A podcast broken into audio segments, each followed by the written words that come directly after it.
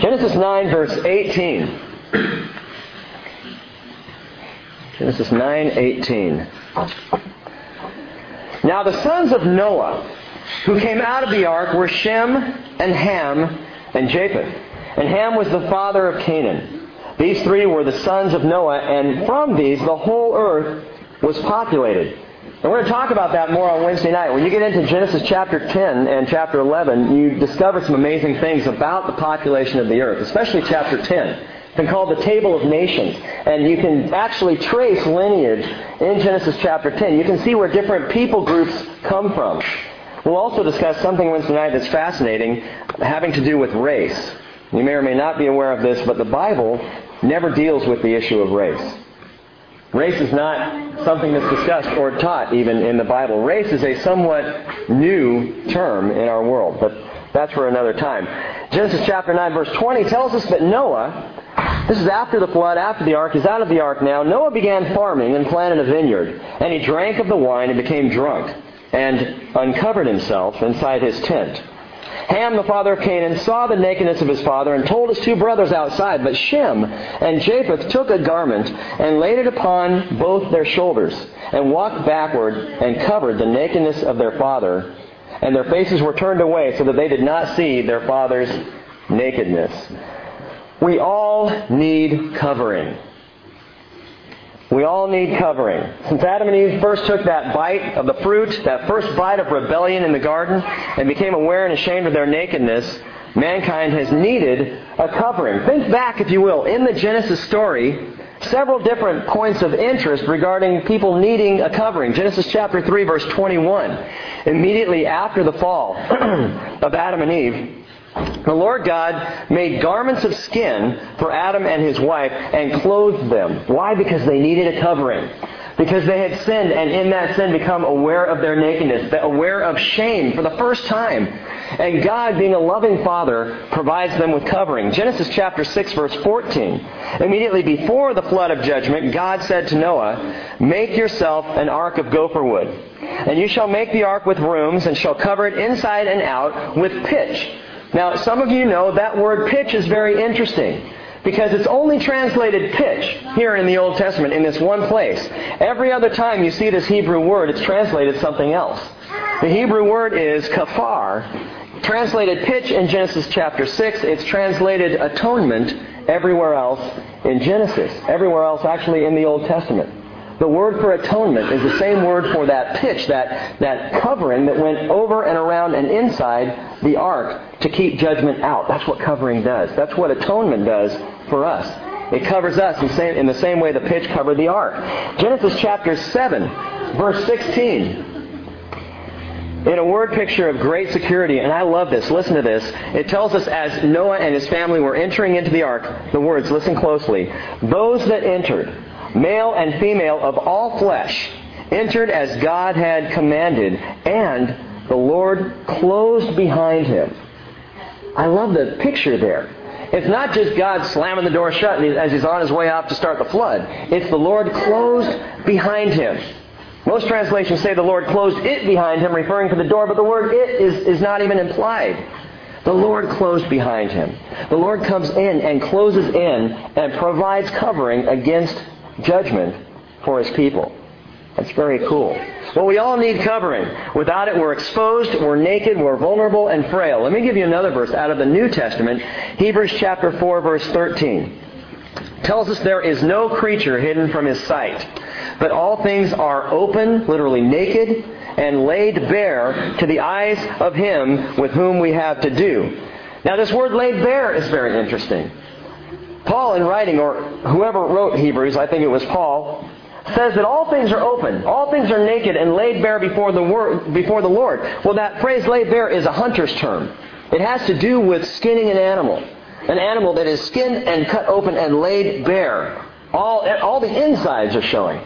And that's the reality that, that we all live in. I mean, if, if it makes you a little uncomfortable, that's, that's good just for a moment here this morning, that we are all naked and laid bare to the eyes of Him with whom we have to do.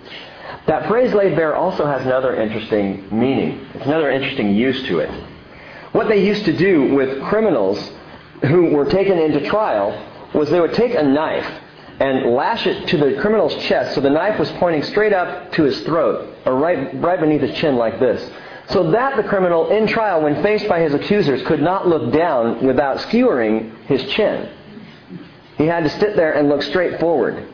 And that word has to do with this, being laid bare, being open, having to forcefully look at the one with whom we have to give an account. And the Hebrew writer says this is the reality.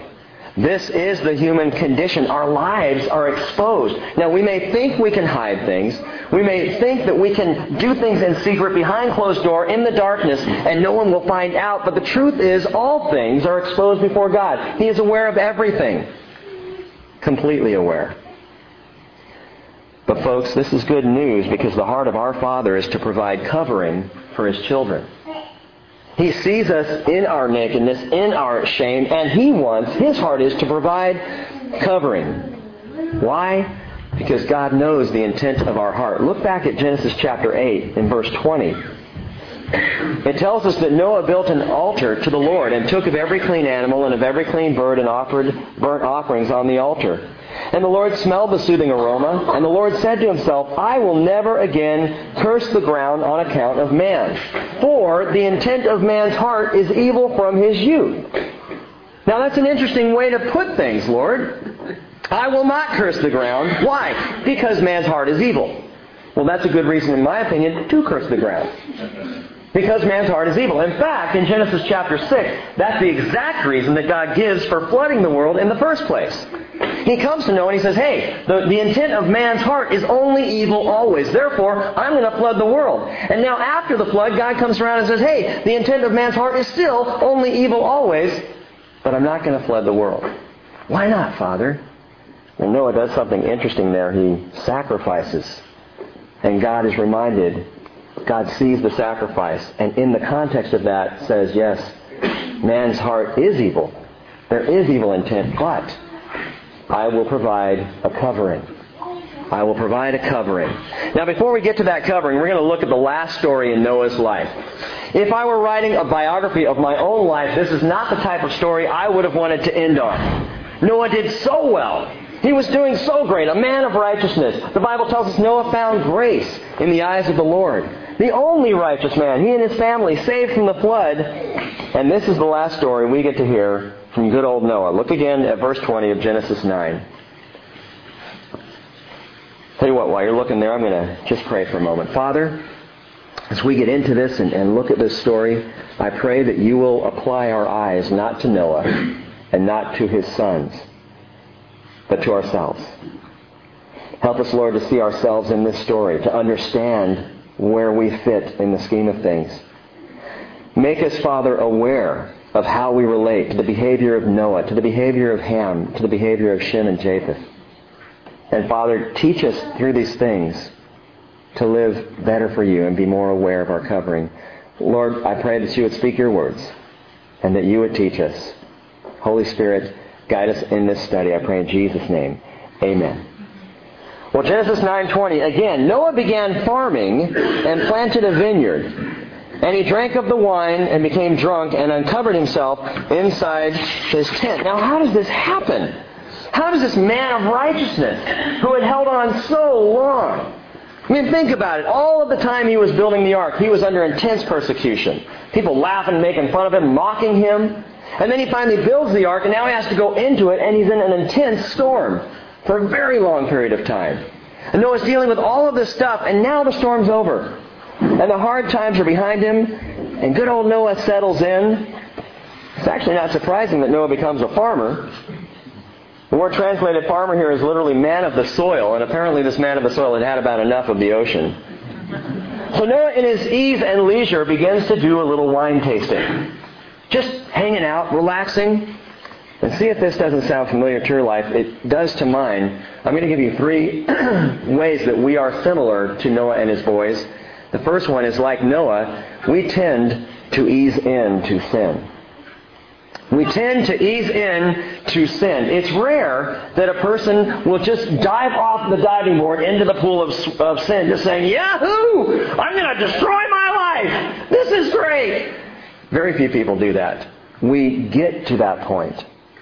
But we ease into sin. I was working on this message and just kind of studying um, on Friday, and I was sitting down in the house over here, and I looked out of the, the window of the front door. And something just caught my attention, and I noticed two of the horses that live here on the Gilmore's farm, Coco and Kizzy.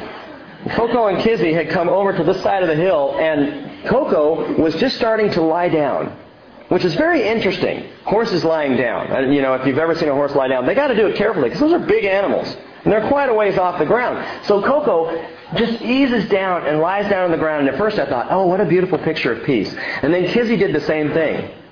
And as soon as they were down there, eased down into the ground, they just started rolling around and the dirt was flying up and the manure was out. I'm going, that's gross. Those are a couple of nasty horses. Somebody clean them up and get them out of here. What's going on here? This is, it was such a perfect picture of exactly what we do with sin. We ease into it and end up rolling around in the mire and the muck and the manure. We ease into sin not realizing what we're doing, making ourselves filthy, sipping the wine of well-being, and we never intend to be overtaken by drunkenness. No one ever means to get drunk. You've seen the commercials. No one ever intends to become a drug addict. No one ever goes out with intent to murder. No child says, "Boy, I want to grow up to live on death row," you know, for the last few years of my life. But we tend to ease in to sin. Flip in your Bibles to Proverbs 23. It's a great passage. Proverbs 23. We'll be looking at verse 31. Proverbs 23, verse 31. I love the wisdom of Solomon here, and he writes about this very thing. And, and don't, don't get distracted. He's going to talk about wine, but it is a picture of a much greater evil, and that is sin. Now listen to this. Proverbs 23 verse 31. Solomon says, Do not look on the wine when it is red, when it sparkles in the cup, when it goes down smoothly. That could almost be a commercial. he says in verse 32, At the last it bites like a serpent and stings like a viper. Verse 33, Your eyes will see strange things, and your mind will utter, utter perverse things. Now listen, and you will be like one who lies down in the middle of the sea, or like one who lies down at the top of a mast. At the top of a mast? What's he talking about? Well, what's at the top of the mast? A lookout. At the top of the mast is the place of looking out. It's the place of watching. And what Solomon's saying here is if you get tangled up in these things, if you go down that path of ease that ends up rolling around in sin, you are like one who lies down in the middle of the sea, who falls asleep at the watch post. You fall asleep at the lookout. The very place where a sailor is supposed to keep watch, Solomon says, as you ease into sin, you lose your focus and you fall asleep at the watch. Now, there's nothing wrong with rest and ease, but the trouble with Noah is that he sinned when he had that peaceful, easy feeling. I mean, it was at that point that Noah relaxed, the world was good, everything was peaceful, and he stopped worrying about it. He stopped thinking about it. He gave up diligence and settled back, eased back into sin. Now, there's nothing wrong with rest, nothing wrong with peace, but it all depends on where you get your peace from. Hebrews 4, verse 9 tells us that there remains a Sabbath rest for the people of God. For the one who has entered his rest has himself also rested from his works as God did from his.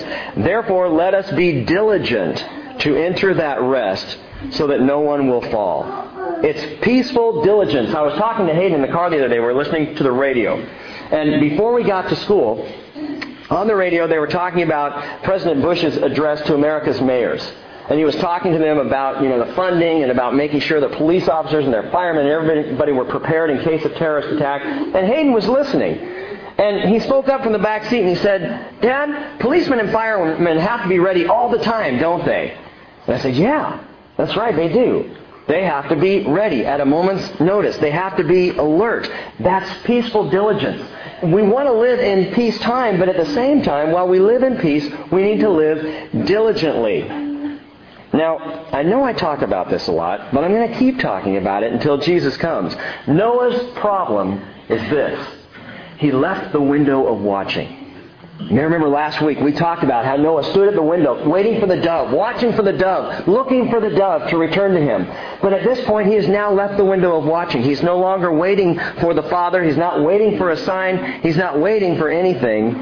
Noah stopped watching and waiting for the Lord's return. 1 Peter 1.13 tells us the following, Prepare your minds for action. Keep sober in spirit. Fix your hope completely on the grace to be brought to you at the revelation of Jesus Christ. And Paul says in 1 Thessalonians 5 9, listen, God has not destined us for wrath, but for obtaining salvation through our Lord Jesus Christ, who died for us, so that whether we are awake or asleep, we will live together with him. Therefore, Paul says, encourage one another and build up one another, just as you are doing. In chapter 5 of 1 Thessalonians, Paul says, you want to give comfort? You want to give words of encouragement to other believers around you? Here's how you do it. You talk about Jesus coming. You talk about His return. You focus. You get up to the top of the mast and you stand in the lookout and you watch for His coming. Do you want to live a life that is invigorated for the Lord? I mean, seriously, folks, how many Christians are falling asleep at the mast? How many Christians are not watching because, you know, it's just from one Sunday to the next, to the next Bible study? And the Lord's saying, hey, I have given you something that will help you feel both peace and diligence. You're not destined for wrath, and I am returning. And if you will focus on these things, it'll encourage you, it'll build you up, it'll give you comfort. Well, Noah stops watching. He drops his guard along with his pants, and along comes his son. Verse 22 of Genesis 9. Ham, the father of Canaan, saw the nakedness of his father and told his two brothers outside. Let's get down to verse 24. It tells us that when Noah awoke from his wine hungover, I just added that, he knew what his youngest son had done to him. Now listen to those two verses together again. Ham, the father of Canaan, saw the nakedness of his father and told his two brothers outside. And when Noah awoke from his wine, he knew what his youngest son had done to him. Now, there is some indication in Scripture of something very, very wrong here. First of all, Noah, when he uncovered himself inside his tent, that word uncovered implies an immoral decision. It wasn't just that Noah was stumbling around drunk and, and his cloak fell off and he fell to the ground. It was like, oh no, naked man. That's not what happened here. There was an intent on Noah's part to unrobe, to uncover himself. There was an immoral intent on his part. Now along comes Ham, and somehow or other, it looks like Ham is involved.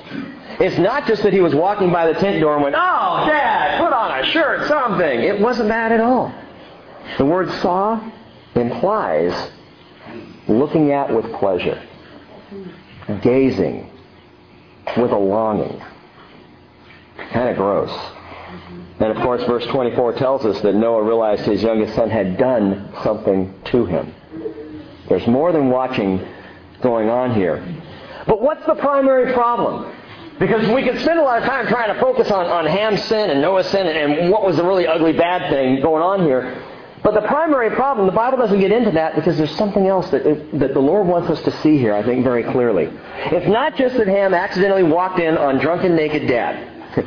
It's not just that he might have been involved in something sick and perverse.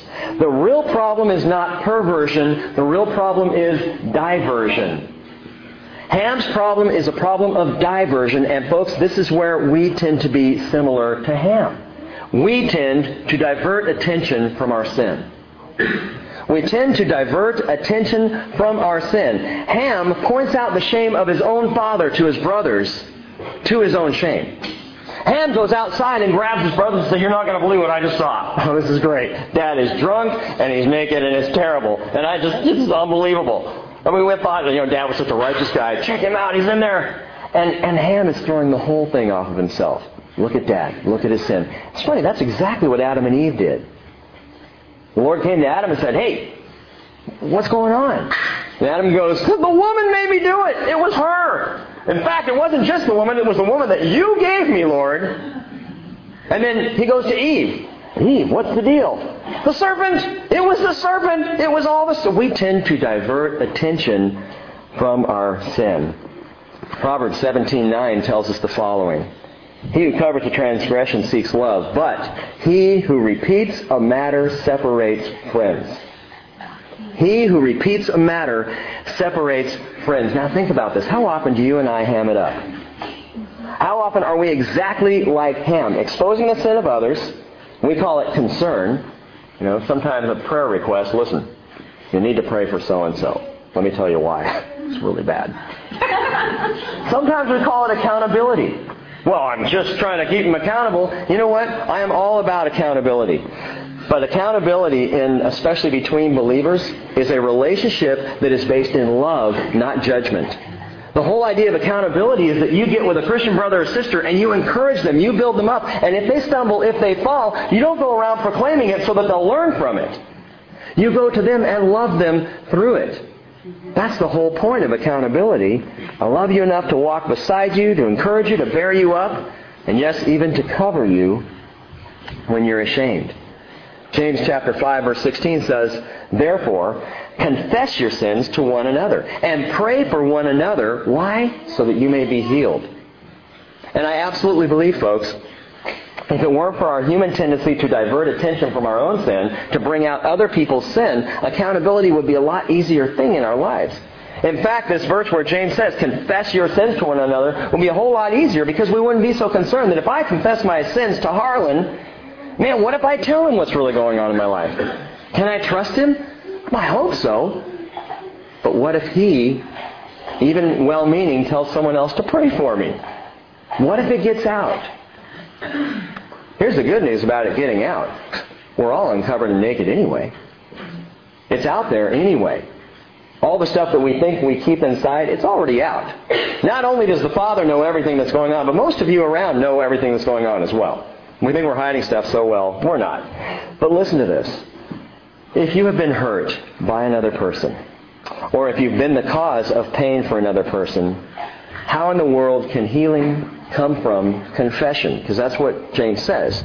Confess your sins one to another, and you will be healed, or so that you may be healed. Well, that brings us to the third point, and it's this. Though we tend to ease into sin, and like Ham, we tend to divert attention from our sin. Like Shem and Japheth, we mend when we join in to cover sin. We mend when we join in to cover sin. Look at verse 23. This is a great, great verse of honor.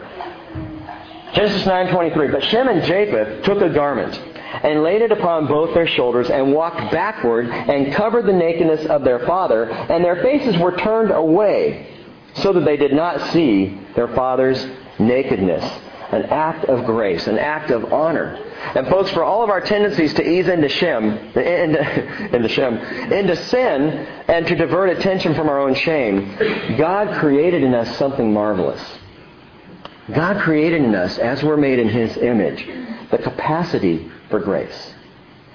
He has made inside of each one of us the capacity for grace, the capacity for forgiveness, to be able to love and to forgive. I don't know if I've shared this with you before, but the church I grew up in, when it had only been a couple or three years old, went through a pretty bad split. And my parents, who had started that church, were on one end, and some of their very close friends were on the other side, and the, the friendship was shattered, was destroyed. And it was some 15, I guess 20, 20 years later that one of the couples that were their best friends actually came back to the church and sought forgiveness. Now, my parents, on their part, immediately forgave them, and now that man is one of the elders in that church. And that relationship is completely restored. It's mended. Why? Because somebody had the capacity for grace the capacity to forgive, the ability to, con- to, to, continue to forgive over and over and over. 70 times 7, the Lord said, You keep forgiving. When do I stop forgiving? Never. You never stop forgiving. Why? Because forgiveness is covering. And God has given us the capacity, like Shem and like Japheth, to cover the sins of others around us. Not to blurt it out to the world like Ham, but like Shem and Japheth, to cover sin. Back to Proverbs 17:9 that says that he who repeats a matter separates friends. Listen to the first part of that verse. He who covers a transgression seeks love. The word seeks is probably better translated procures or obtains. He who covers a transgression obtains love. Bottom line, if you seek to cover the sins of others rather than expose them, the Bible tells us you will obtain love. You'll obtain love. Listen to this verse, Hebrews or Ephesians chapter 4 verse 31. Let all bitterness and wrath and anger and clamor and slander be put away from you along with all malice. Listen to those again. All wrath and anger and clamor and slander be put away with all malice. These all have to do with exposing the sin of others. All of them. Anger, he hurt me. I'm going to tell people about it. Malice, oh, I'm going to get him for that. Clamor, slander, it all has to do with exposing the sins of others. And Paul says, put that away. Get rid of that. And instead, Paul advises, be kind to one another, tenderhearted, forgiving each other. How? Just as God in Christ has forgiven you. Same way that God forgave you. We mend when we join in to cover sin. When we join the Father in covering sin of those around us. Proverbs 10 verse 12 tells us that hatred stirs up strife, but love covers all transgressions. Love covers all transgressions. And in a like verse, 1 Peter verse, uh, chapter 4 verse 7, the end of all things is near. Therefore, Peter says, be of sound judgment and sober spirit for the purpose of prayer. Above all, keep fervent in your love for one another. Now listen to this verse. Because love covers a multitude of sins. Love covers a multitude of sins. Whose sins? Now think carefully about this. I don't know about you, but for me, every time I used to hear that verse, love covers a multitude of sins, I thought, great. If I can love people, the multitude of my sins will be covered. God will forgive me if I'm forgiving other people. He will love and cover me if I'm loving and covering other people. Guess what? That's not what the verse says. It says love covers a multitude of sins. The verse is not saying that love will cover your sins. It is talking about covering other people's sins. That's what love does. Love seeks to cover, or in Jesus' case, to atone for the sins of other people. It's not about trying to do things so that you can be saved. The wonderful thing about God's grace is once you got it, you got it.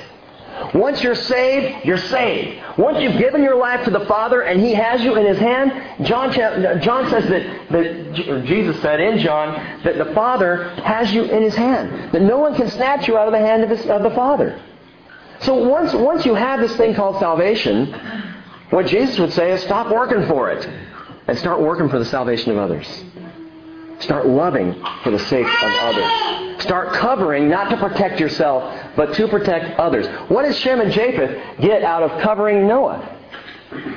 They didn't do it for any specific reason except that they knew their father was in a moment of shame and he needed covering and they loved him and covered him.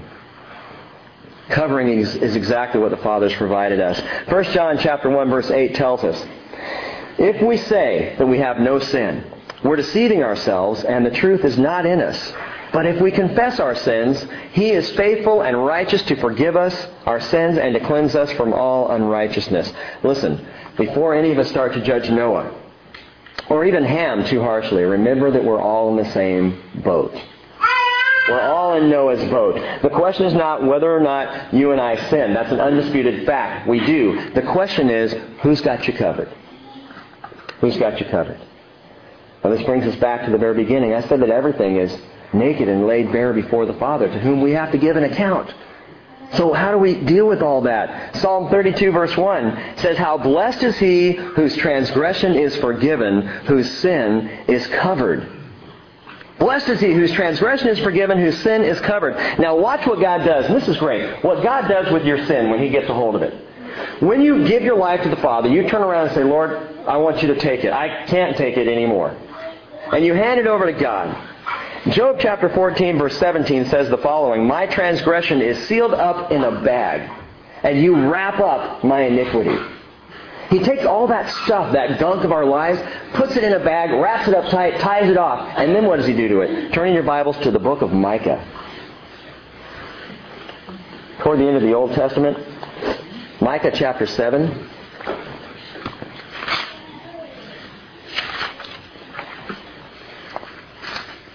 God's got that bag of your sin in his hands. He's taken it, he's pulled it, he's filled it up in the bag, he's tied it off, and now he's got this bag. What does he do with it? Micah chapter 7, verse 18. The prophet says, Who is a God like you who pardons iniquity, who passes over the rebellious act of the remnant of his possession? He does not retain his anger forever because he delights in unchanging love. He will again have compassion on us. He will tread our iniquities underfoot. So the second thing God does is He takes that bag of sin and He stomps all over it. He walks on it. He flattens it. But it goes on. He will tread our iniquities underfoot. Yes, you will cast all their sins into the depths of the sea. Now, scientists today say that the sea is some five miles deep. And in the deepest parts of the sea, it's nothing but blackness. You couldn't see your hand in front of your face if you could handle being down there under all that pressure. There's tremendous pressure. There's darkness. It's far, far away. And that's where the sin goes, figuratively. The point is, when Micah wrote this, they thought the sea was endless. They thought its depths were unfathomable. And so to say your, your sins are at the bottom of the sea is to say you can't get them anymore. They're gone. They're covered. And even if you could take a little submarine down there, you wouldn't be able to see them anyway. That's what God does with our sins. Bags them up, puts them in the bottom of the sea where nobody can find them again. Talk about covered. The Lord covers. And we all need a covering. Now, some of you Bible students might have noticed something and might be catching me on something here. Read verse 20 of Micah chapter 7. It says, You will give truth to Jacob an unchanging love to Abraham, which you swore to our forefathers from the days of old. And suddenly we realize that the sins in the bottom of the sea thing, it's for the Jews. It's not for us. It's not a prophecy for us. So great, the Jewish people, they get their sins at the bottom of the sea. What about mine? How do I figure into this? What happens? Flip back now to Genesis chapter 9. Genesis chapter 9. Verse 24. It tells us when Noah awoke from his wine, he knew what his youngest son had done to him. So he said, Cursed be Canaan! A servant of servants he shall be to his brothers. And he also said, Blessed be the Lord, the God of Shem, and let Canaan be his servant. And may God enlarge Japheth, and let him dwell in the tents of Shem, and let Canaan be his servant. Folks, we discover in this verse where our covering comes from that there's a connection with Israel, a connection with the Jewish people right here in this prophecy. See, what happens here, and this is something so easy to miss. Noah doesn't wake up hung over and start to rant and rave just because he's got a bad headache. Noah wakes up and begins to prophesy. That these three verses at the end of chapter 9 are verses of prophecy. They are words of prophecy. How do you know? How do you know that? Well, verse 25 Noah says, Cursed be Canaan. Well, Canaan didn't go in and see his father naked. Ham did. Canaan was Ham's fourth son. So Noah, you might think, well, maybe he's just still a little out of it. So he's cursing Canaan, but he means to curse Ham. He says, Cursed be Canaan. Or whoever was in here. Whatever that guy was. curse be him. Curses.